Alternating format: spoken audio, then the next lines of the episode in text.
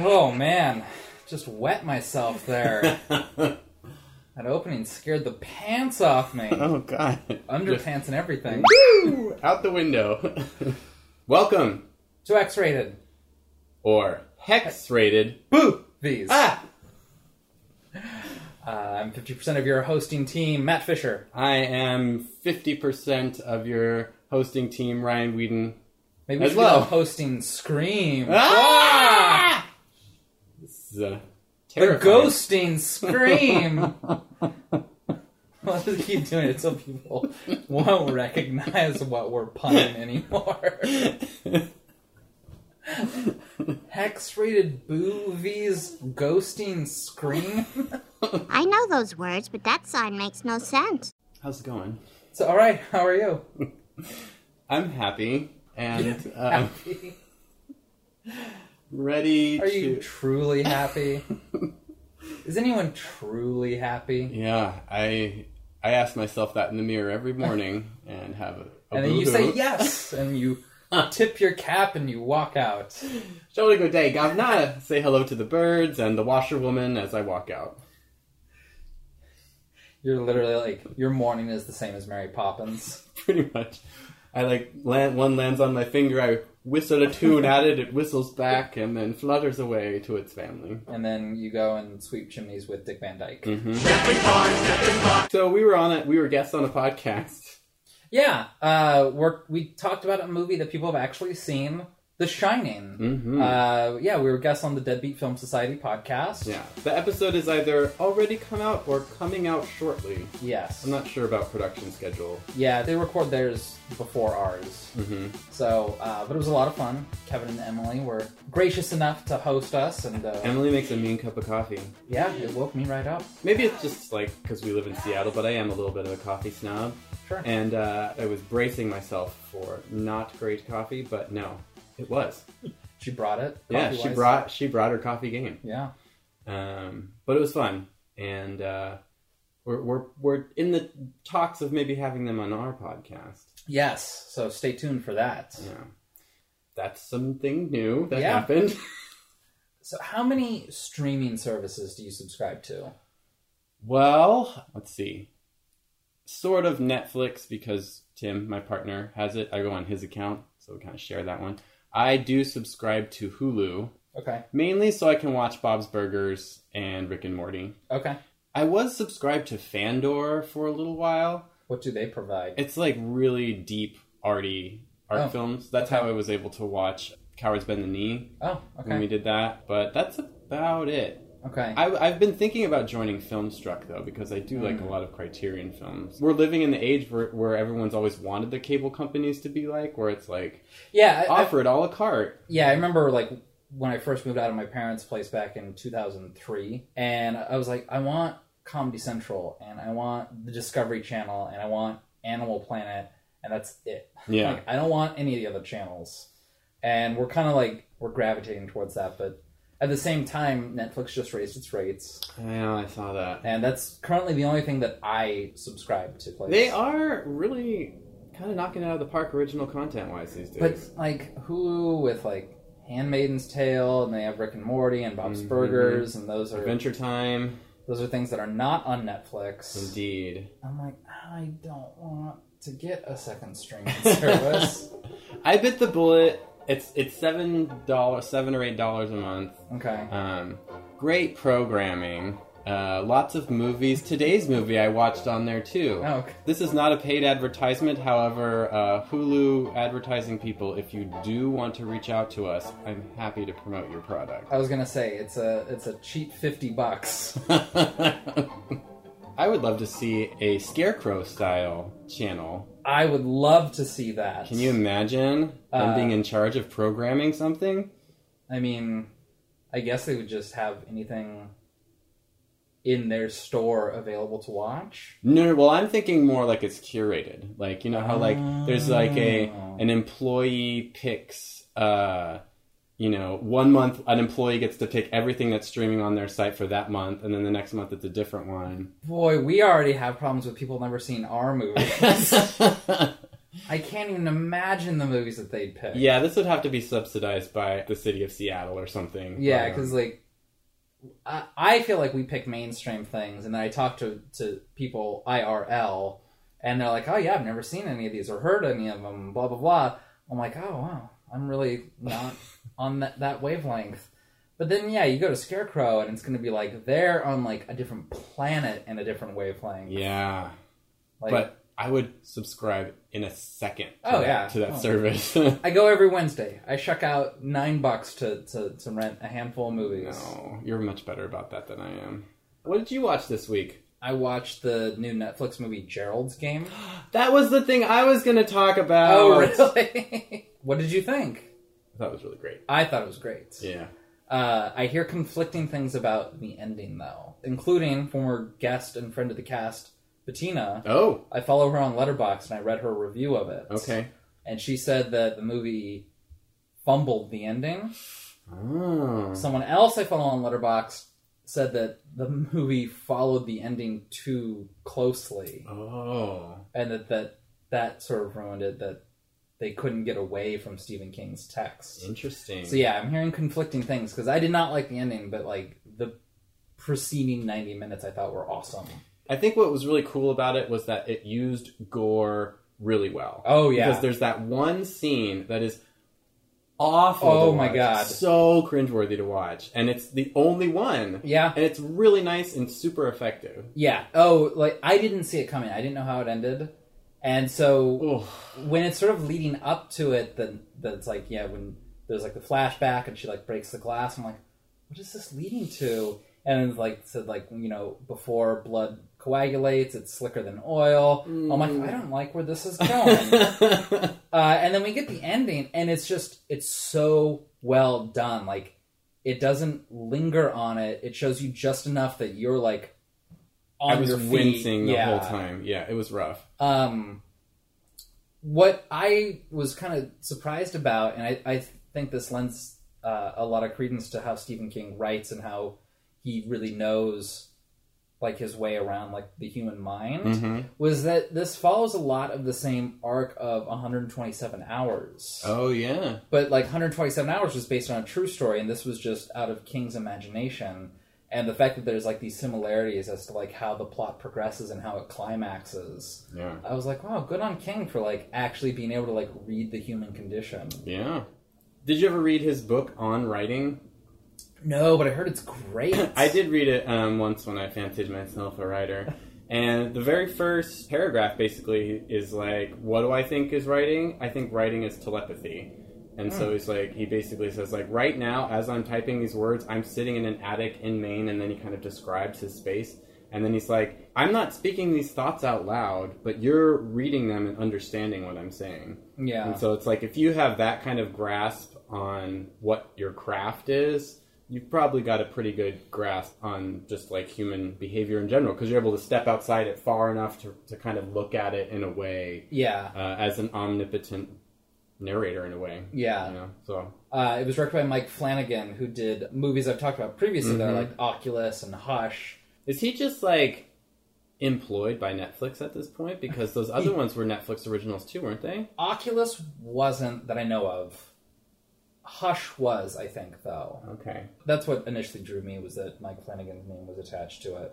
having seen all the Stephen King movies or a large portion thereof, do you have a um, where it might fit in between? I put it in my top ten. Ooh. So out of like the thirty-ish Stephen King movies I've seen, uh, I'm can you say the one that's right above and right below? gonna- uh, Just, it doesn't have to stay that way. I'm gonna say the one right above it is probably Dolores Claiborne, which Oh. has a lot in common with this I was one. going to say the double um, The uh, Eclipse. solar eclipse movies. Yeah. hmm hmm uh, and probably the one right below it is Carrie, because I actually don't like Carrie as much as some people do. Oh, interesting. Uh, I mean, I still think it's a fine film, but a lot of people think it's, you know, one of the greatest films. Yeah. One of the hardest to watch locker room scenes. because It's there's like- naked women.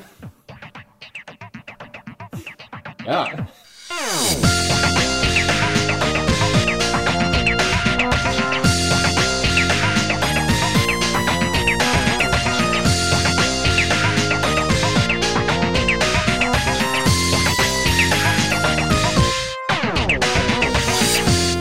Of course, the scariest women's locker room scene I've ever seen is in the movie that we're going to talk about today. Porkies. No, silly. It's Teen Witch. But they're talking about how much they like boys. Yeah, but if you're a you're a gay girl in that context, that's a really horrific scene. I'm pretty sure this took place in a world without lesbians. I mean, this movie takes place somewhere in, in, in like a mix of Heather's and Blossom. this is where you cue Joy Lawrence going, "Whoa!" yeah, I thought about that today. How um, this is sort of like the anti-Heather, in that the argument is it's awesome being popular. Yeah, do whatever it takes. yeah, There's no negative repercussions whatsoever. man, high school's great once you're at the top. Yeah. And if this movie taught me anything, getting to the top is basically just changing what you wear. So this movie starts out gloriously with a very sax heavy pop song. Loving it. Uh, I mean, the video, it's like a Bonnie Tyler video with some sort of Madonna Into the Groove r- ripoff type song. Yeah, it's uh oh shit, what is it called? Uh, Never Gonna Be the Same. Yeah, something like that.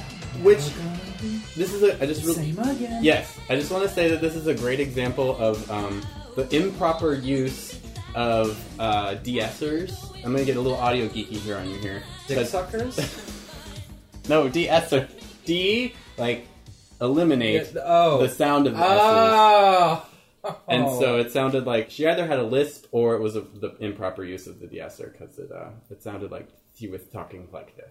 Nothing makes me more upset than improper DS. Just- I just softball that one over to you, didn't I? oh boy. So this movie stars Dick Sargent of Bewitched fame and Marsha Wallace of Of The Simpsons Simpsons and uh, for you older fans out there, the Bob Newhart show. hmm Love to see her. I mean, she got pretty high billing for not having that big of a role in the movie. Yeah, but she's just. I mean, so did Dick Sargent. she too. really. Whenever she was in there, just elevated it. I felt. I got real excited anytime Marsha Wallace was on screen. So all right, back to the beginning real quick. it this is just a fantasy thing, right? It's a dream, yeah, a dream Okay. sequence. It starts in a dream sequence. because it's it's Louise and then Brad ostensibly. Oh, Brad. Uh, Brad, who is, I mean, hot. Like, don't get me wrong. He's he's smoking. He's also my age. He's also like a lower, lower rent Tom Cruise. Like, they're like, who's who's the guy we get if we don't get Tom Cruise? Okay, give me the guy we can't get if we can't get that guy. That's sort of uh, who who we're aiming at here. he was ripped. They show Sure. him. He's throwing footballs in that one scene. Yeah. Which can we bring back the male crop top, please? Yeah, why isn't that a thing anymore? He, he's wearing shorts and uh, Pretty uh, short shorts, not as short as I would like, but short enough. And then he's got the football, Football. jersey, Yeah. but it's like crop top, sort of like in a. Is it Kevin from Daria? Yeah, Darwin's the monkey guy, right? I like monkeys. Uh, It's that sort of thing. Like, uh, and then he takes off his shirt because you know To work throwing out. footballs makes you sweaty. yeah, Uh, and then he does sit ups shirtless. yeah. He's just working out on that football field.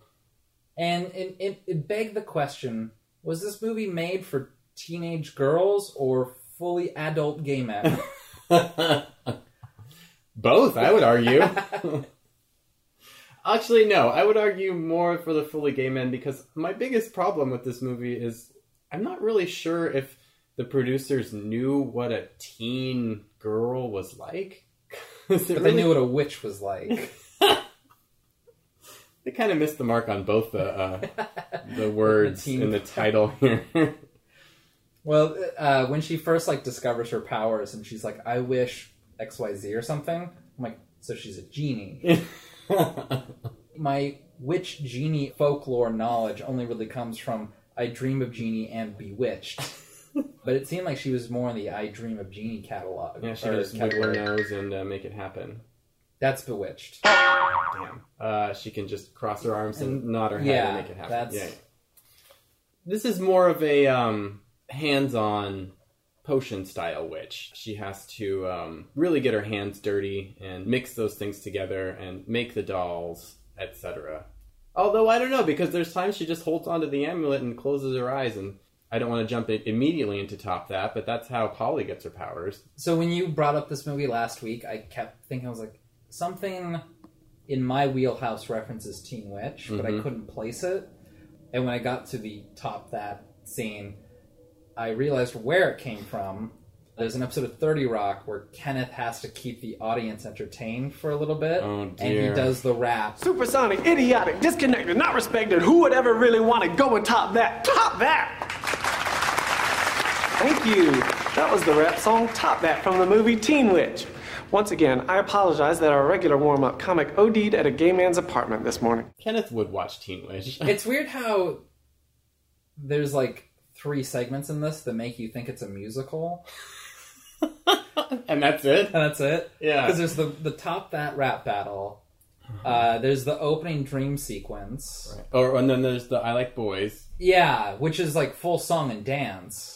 Yeah, and then there's But the, no one's singing in that. You hear someone singing, but no character's lips are moving. well, but that's because she pushed play on the her boombox, and that was what was playing. God, that, remember those days when you walk around with a boombox on your shoulder? I'm sure Yeah. you did that. Oh well, not gonna lie.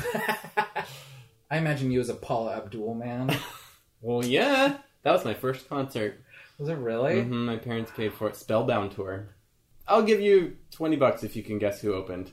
Uh, Debbie, what's her face? Mm. No, but Oh. not a bad guess.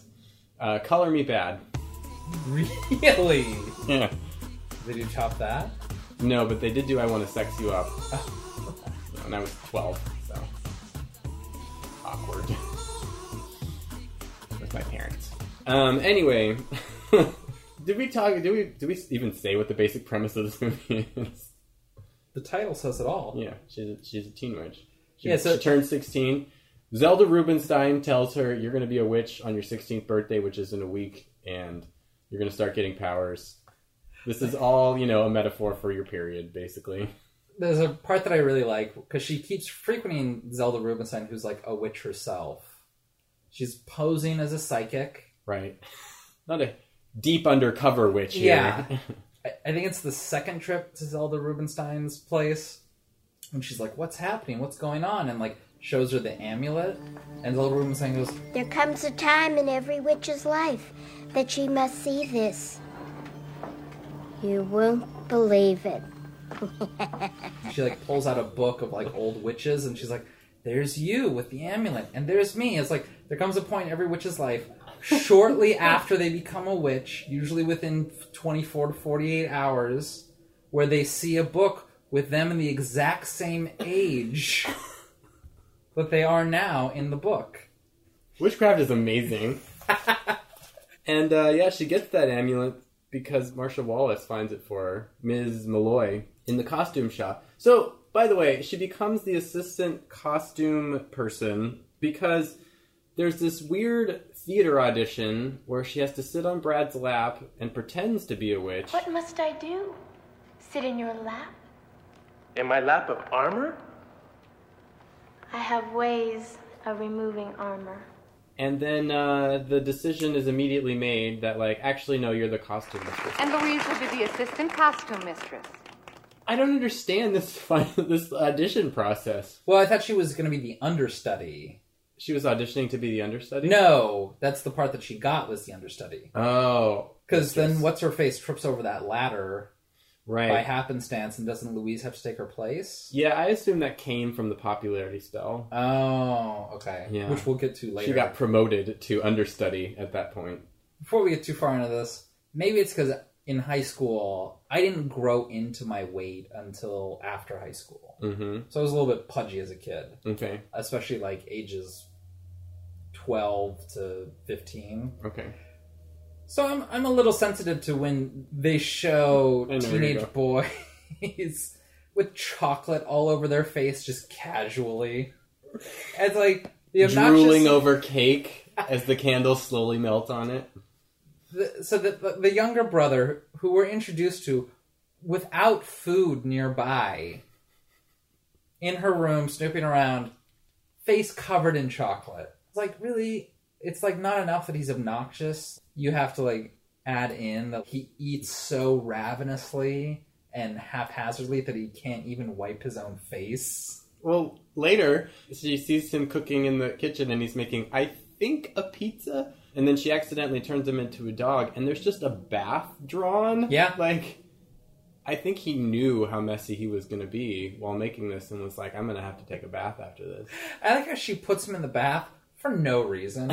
like she turns him into a dog. She's like, hide in here and like dunks him under. How did she know that was there? Yeah, how did she know that was there? And how did she not think that this might drown him? Louise, we gotta do Promise I can something. change We your gotta bath. do something. Ooh, what are you gonna stink. I've got an do? idea. A bath? This is your great You don't want to idea. go to the pound, do you? Let me They go. kill dogs at the pound. What are you doing? And I definitely Ah, promise what's to going fix on? this just as soon as Go my ahead, friend gets guys. back. Hey, but Richie. water, no, no. Also, how do you explain the fact that your little brother's soaking wet in his clothes to their parents who just came home? See, I thought there was the fact that I watched this movie too stoned, that I was digging into this endless minutia. I'm glad that even on sober retrospect, we look at it and questions arise. Doesn't hold up. Doesn't hold up at all. under deep analysis, this movie clearly does not hold up. They really have sort of a binary view of high schoolers at this point. Like you're either popular or you're a nerd. Yeah, and apparently there's like some objective rating system at this high school for who's the most popular because there's actually one point when Brad asks Louise So it's tough being the most popular girl, huh? and so like I'm picturing just like a picture inside their entrance that's like most popular today. Seems odd. There's a Gallup poll going Yeah. through the school. Maybe they send out, you know, like Trump does his own polling. They send it out to, to his voters every time and, you know, comes back 95, 96% approval Yeah. every time. Basically what Louise is doing here. She's manipulating the numbers to be in her favor.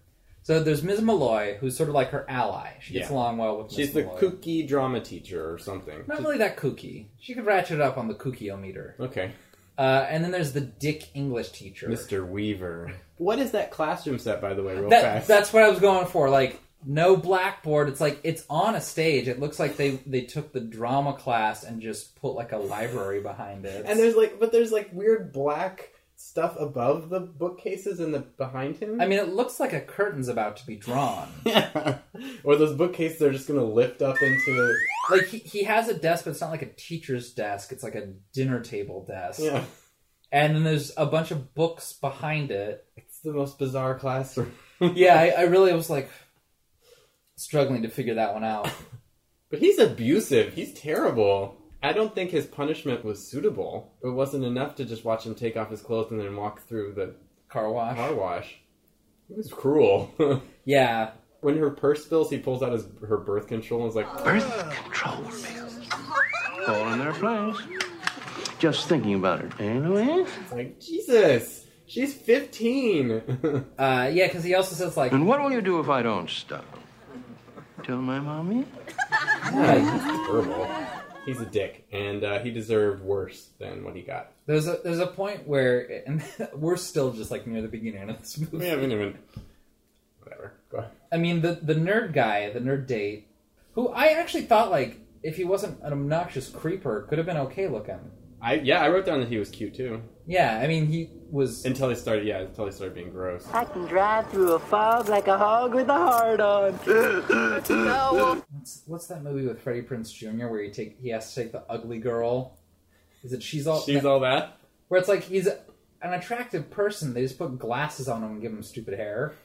And I'm like, there's got to be It wasn't enough. hundreds of unattractive actors out there, desperate for work. so early on, when Louise gets confronted by the Latin club, the like head nerd of that group. Oh yeah, And I'm sure he auditioned for the part of other guy. sure. Um, but didn't get it. But they're like, we've got a different part for you. But even he, I was like, eh, he's It's kind of cute. Yeah. I thought it was funny at the dance. She insults him by saying, Oh, where'd you get the haircut, hmm? Mm-hmm. Dr. Demento? Jeez, I, I didn't think I looked that bad. I didn't realize that was such a put down. By the way, so she makes him disappear with her powers while he's driving, and she has to Mm-hmm. pull over. But then, like later, she's talking to Brad about it, and she just I says told him to get lost and he disappeared. he's still missing. He never reappears. she makes him disappear forever. I th- I think it would have been great if there was like milk cartons later that had like his picture. on Yeah, it. yeah. This is like no a- one talks about it, but there's like you know missing posters around that like no one can find him, and she's just oblivious to it all. Something tells me the producers, writers, directors, everyone involved in this movie wasn't thinking that hard about it. So after Where's that, that going with English teacher like berates her, Mm-hmm. and she runs off to like the bathroom and like is crying in the stall. Okay, I vaguely remember this part. I just remember like her sort of let's see, what's that girl from Blossom Seven? Oh right, Uh, her Seven friend Polly. comes looking for her. That's right. Okay, I remember. And I just remember she she walks into the bathroom and immediately like finds the stall that she's in and like opens it. I'm like, she didn't even have to look underneath for the feet. I was like, that that means this has happened before. She regularly comes and cries in this stall, and Seven knows exactly where to find her. Poor Louise. By the way, so clearly Polly is Louise's friend. Like they've been friends for a long time, it seems like, and they're both kind of like lower class in the high school spectrum. But once Louise decides she wants to be popular so she can get Brad, their friendship breaks, and then it never comes back. Like real life. it's like a snake shedding its unpopular skin. it's just so strange to me that the main character that we're rooting for this whole time gets rid of her friend who's been her friend the whole time and that's okay So there's a popular montage. It's like right when she becomes popular. right And there's like i'm gonna Yeah. be the most popular girl Yeah, uh, and it shows that like Louise sits next to her friend at the lunch table. Right. But then all the popular girls come and like push her off, and right she falls right off the bench and so I, I think it's not that she like willfully ignored her. I think that she just become you know drunk with power and didn't realize her actions. we'll come back to that when we get to the very last scene but there's still some things in the middle here we need to talk about We haven't even really dug into the I like boys. let's let's take a moment and talk about the locker room montage musical scene i like boys Hey, cheerleaders, I got the new cheer. So fab.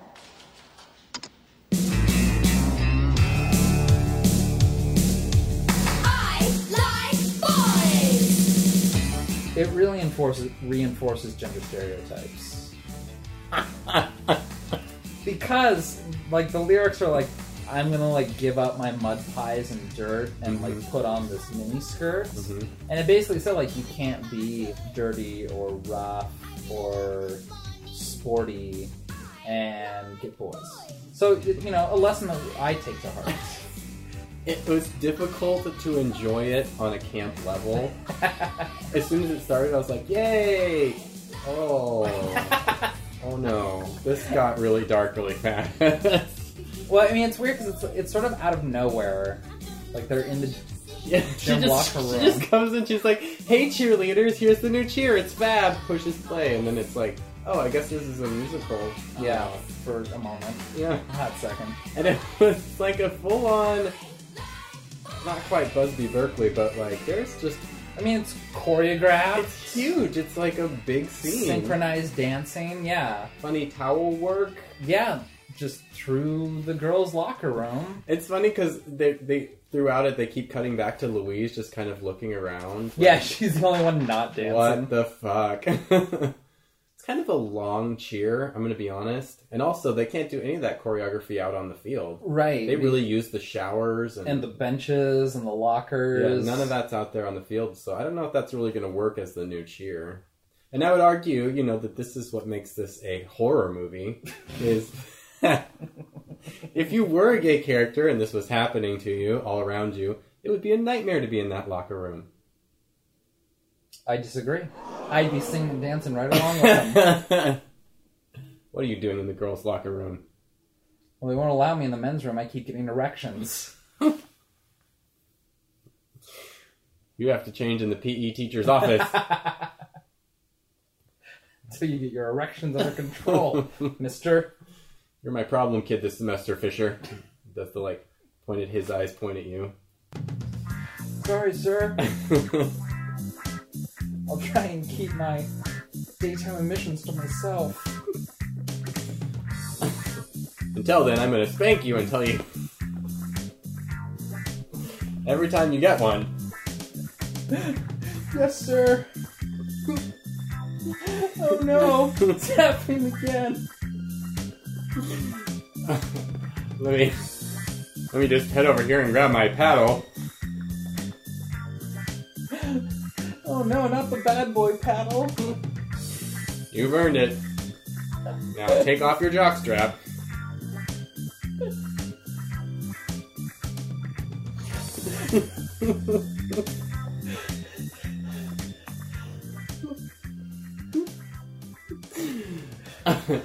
what were we talking about? This so uh, Zelda Rubinstein. I was going to use this as a segue into the sex ed moment on the movie. it's called a condom. Condom. Condom. Condom. Condom. Condom. Condom. Condom. Condom. Condom. uh, at least they do like, you know, preach prophylactic That's use. True, yeah. And at uh, this period in time, our our our rapper, the top that rapper, um, has a, a, little rap about because um, it's a metaphor for condoms. Top that. Oh yeah. yeah. maybe that's what he's been thinking about ever since that when he he does the rap about all the dicks. A Roger, a loved one, joystick, dong, zipper lizard, tallywhacker, trouser snake, schlong. He's just working out issues that were brought up in that class. anyway, yeah, Zelda Rubinstein. So she shows up. Zelda Rubinstein is the one that reveals that she's going to be a witch when she turns 16. Mm-hmm. And maybe it's just watching Miyazaki's Kiki's Delivery Service that I thought naturally she'll use her powers for good. But no, she like immediately starts thinking about how she can use these powers for personal gain. She's kind of one track mind, really. It's all about Brad. The only high schooler that looks like a 30 year old man. So, you know, right in my wheelhouse. So she's not okay with casting a love spell on him, even though Zelda Rubinstein's like, Louise, darling, what's the difference? And she's like, no, I want it to be for me. So she casts this popularity spell, which is like just a different form of deception. Isn't uh, she still deceiving Brad by casting this spell? We're going to get in deep to the popularity spell later because I have so many questions about it. but first, she's given the instructions on how to do this love spell. Right question to you in round one of Who Wants to Be a Teen Witch?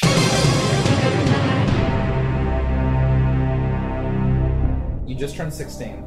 Who do you cast a love spell on? Oh man, it's tough. There were a lot of people I was into when I was 16. Yeah. Secretly. Sure. So, on the if if one of the options is Shirley Manson and I was still in the closet, I would choose her. But I'm not going to. I'm not, I'm not that's not my final answer. Okay. Um, would you like to do 50-50? Real people, celebrities. Celebrities. Oh, Okay, so real people are out. Okay, okay, okay. Uh, that leaves Ewan McGregor and Chris O'Donnell. Okay. Your crush on Ewan McGregor dates back to them. Okay. That's fine. Train spotting. Well, that was 97. So actually, no, that can't be possible. I have to go with Chris O'Donnell. That's got to be my final answer. You are on your way to being a teen witch. Right! intense. I mean, watching on TV and you don't think like, oh, that first question's easy, just answer it. But like when you're in the spot, it's tough. Yeah. So yeah, that, that's like the first one that she she tries but fails. Yeah, she can't do it. She goes back to Zelda and is like, "Well, how can I make this work without casting a spell on him?" And yeah, so she casts the popularity spell by stealing the vibe of a famous singer. Yeah, so she needs to spin around at 45 RPMs while like holding a personal item of this singer who I'd never heard of before. I, I don't know if they were just a fabrication for the movie. Shayna? Shauna? Either way, Louise will never be the same again. No, and um, I would argue for the worse, but so, this movie definitely argues for the better. The idea is that she casts this popularity spell and sort of assumes the allure and magnetism of this singer pop star. Right. And real fast, the sax player in her band is amazing. He has a mullet and a wife beater and is just going to town and a mustache. Anyway, go ahead. But when they go to the concert to get Shauna's jacket, they don't even know each other. Shauna gives Louise this jacket and is like, I gotta go, they're taping this. I thought about that too. I'm like, really? They're taping this and you stepped aside mid song to talk to someone at length off stage? It's going to be a real booger with uh, continuity issues on this filming, whatever they're filming. I mean, hopefully she... they got some shots of that mullet sax player they can just like cut to. But turnaround time is 24 hours on this spell as she casts it and she goes to school the next day and the popular girl and Brad like stop by to pick her up. Yeah. Leaving behind Seven. I don't know her friend Polly. Polly. It's a real twist in the third act of this movie, I gotta say. Uh, which makes me think that like deep down in like the heart of every unpopular teenage girl is there just a popular teen girl ready and willing to leave their friends behind yeah, just a cutthroat bloodthirsty i mean it's not even like oh i would leave my friends behind but i'm actually deriving pleasure in leaving them behind yeah she does not care about polly no so, all right, here's my question. The premise is she casts the spell and suddenly she's popular. Right. And that this is somehow morally superior to the love spell. Mm-hmm. Being popular will get Brad to like her. Essentially, she didn't have to change her personality, people's perception just changed. Or being popular is all about clothes. Because that's like, did this spell put new clothes in her wardrobe? or did it change her perception towards coordination? right, because like did she go out and buy new clothes with this new sense of like what looks good together? That's a good question. Or was it that she had these clothes the whole time and she just didn't have the sense to put them together? And why don't her parents ever question where is she getting these new clothes? if they are indeed if they new. are indeed new clothes. Mm. And her parents looked a little well to do. She probably had a credit card or something. Mm-hmm. And then if this was in fact morally superior, that it wasn't actually forcing other people's perceptions to change. Does that mean that popularity is just all about clothes? Maybe. That means that Brad and popular girl across the street stopped to pick Louise up because they saw what she was wearing and were like, you're cool now. Yeah. Jump in the car. So that, that's what I mean. Like if if she was morally opposed to casting a spell on Brad to make him fall in love with her, then that would mean that the popularity spell couldn't do that again. Otherwise, she'd still have the same moral objection. Mm-hmm. And so that means that something else must have changed that didn't force his perception. So either her personality changed to make her more funny and affable and popular. Mm-hmm. You know, people wanted to be around her. It put new clothes in her wardrobe that made her her suddenly more popular, mm-hmm. or it just erased the memory that she was a bitchy skank before, and suddenly people just saw her in a new light for the first time. Yeah.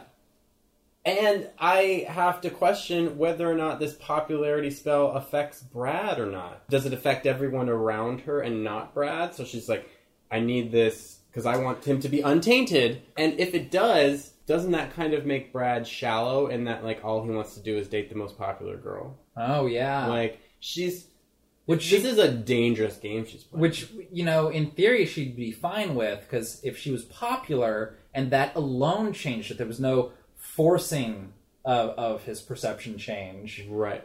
That would mean that the only thing that he was really attracted to was how popular she was. Right. Which makes her just as shallow as Brad. yeah. But she's still changing his perception because she to him she is the most popular girl. Right. So she has but she has to be affecting his perception. Why is she the most popular?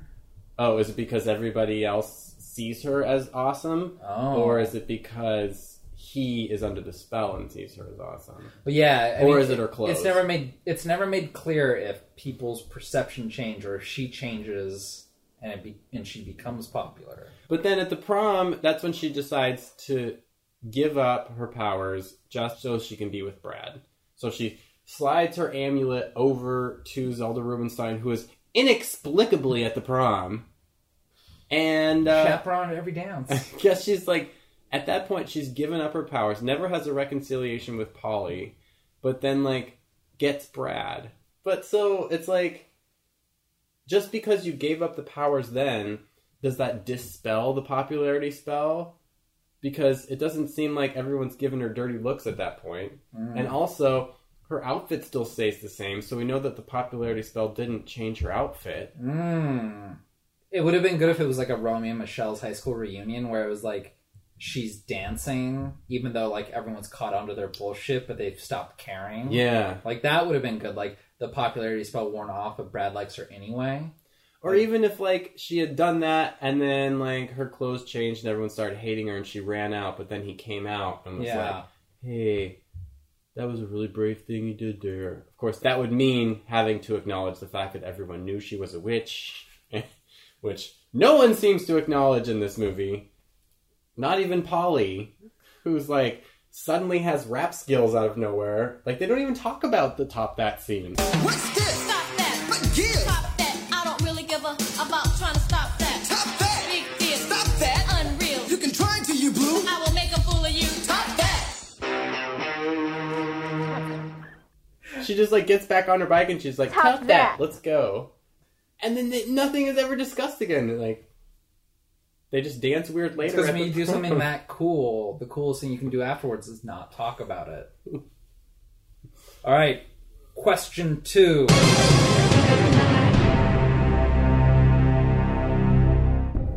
were to cast a popularity spell, whose mojo would you steal?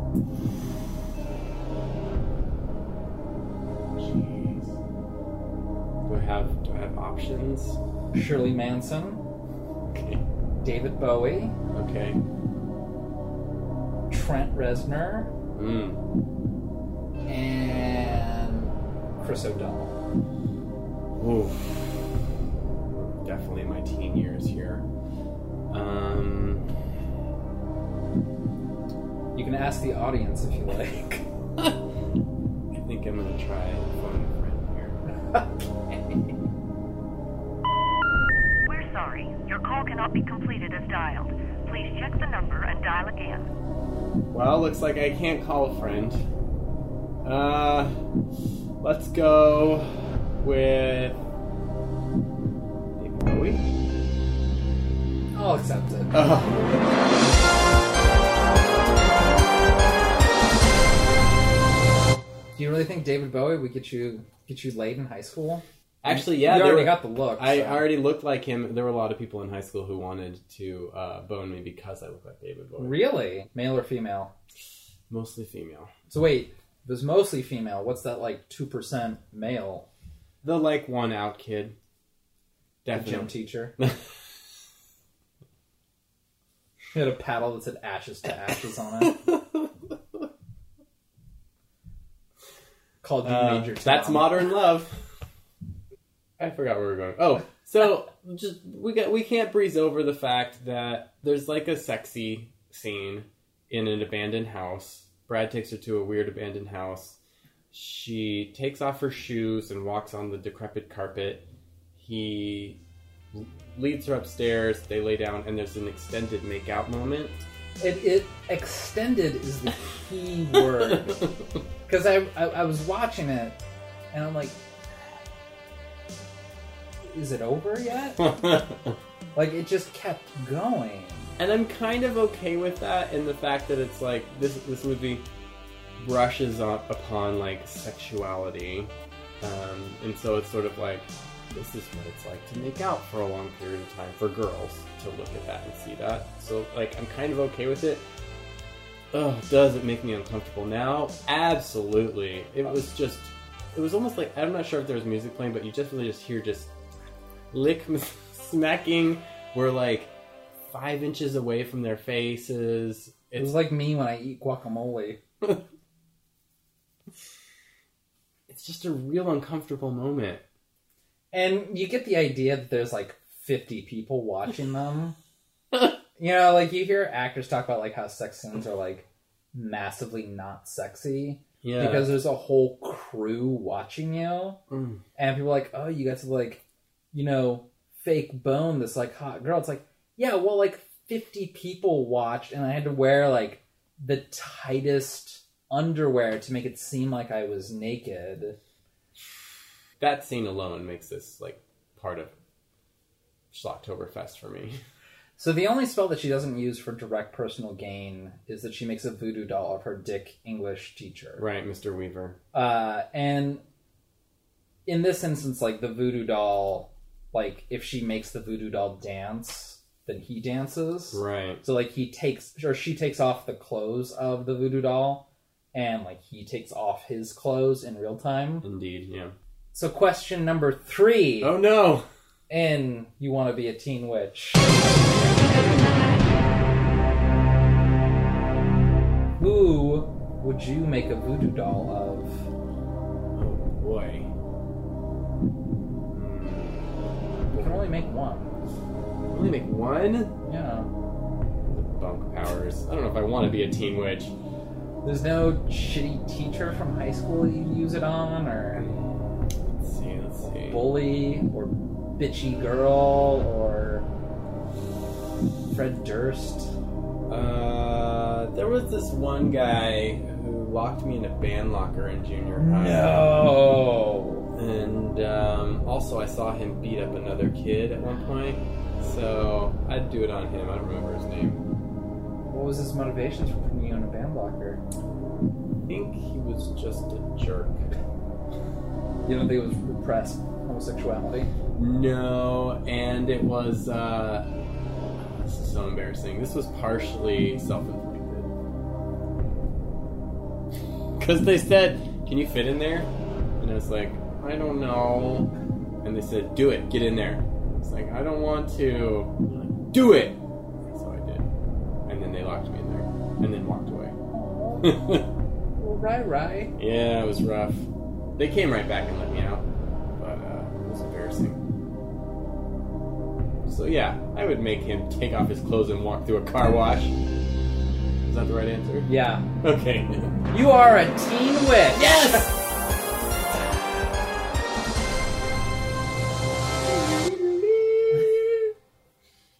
cool. Yeah.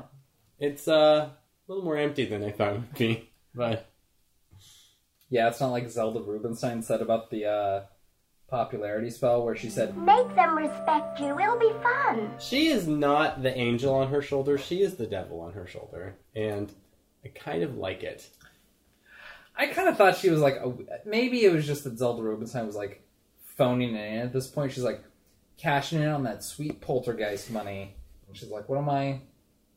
Fortune teller? Okay, I got it. No, I don't need anything else. Can we do all my scenes in one day? yeah. That'd be great.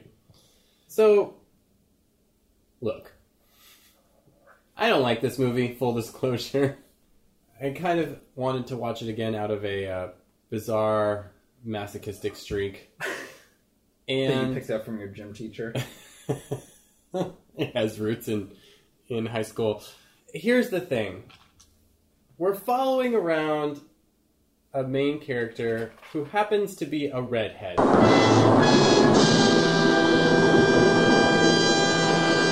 And her main motivation is manipulation and sex.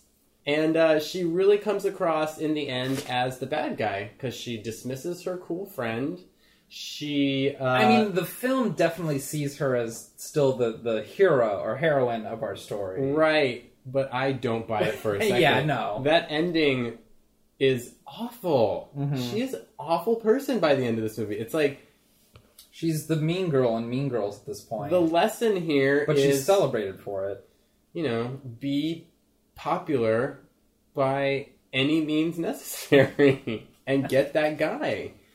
And so I think it's just the epitome of Hollywood's redhead problem right here. It's horrific. Is that why you chose this? No, but I realized watching it this time that it's a it's a problematic m- part. I mean, honestly, you could also make an analyzation of this movie that like, what's more terrifying than a woman with ambitions? I was gonna say a Hillary redheaded woman getting 2016. lots. Because you know she's pretty cutthroat and she gets what she wants in the end, which is Brad. So, which is why I think this movie fits in well with our horror thing we've been doing. Well, any movie with the redhead is terrifying to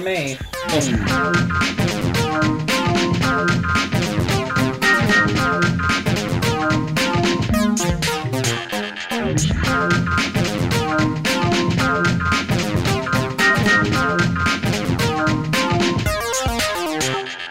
I apologize for making one, but I appreciate you being game for it.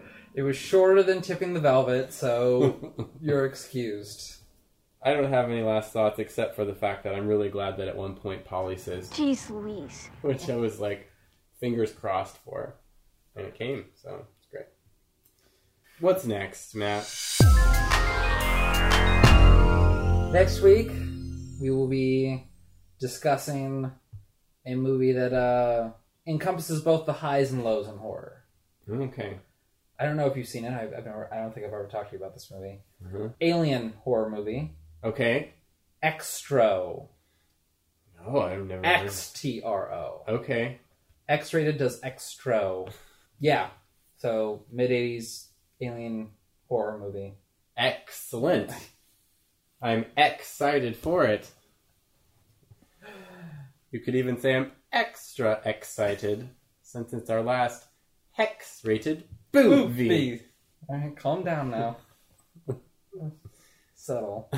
Plug our junk. Let's plug our junk. Subscribe and rate review on iTunes. X rated movies. It's the best way to get the word out there and to get other people to know about this podcast. Yeah, make us the most popular podcast in Get us school. about this American life. Yeah. We know you can do it, listeners. We're also on Twitter if you want to yap at us about whether Brad's hot or not. And our handle there is at X rated movies. Follow us on Facebook. Uh, it's the best way to know like what's happening next. At Rated X. At Rated X movies. If you are, say, I don't know, a Hulu advertising exec and want to contact us about plugging your service on our podcast, that email address is x.rated.movies at gmail.com. Tune in next week for Extro. Next week. Goodbye.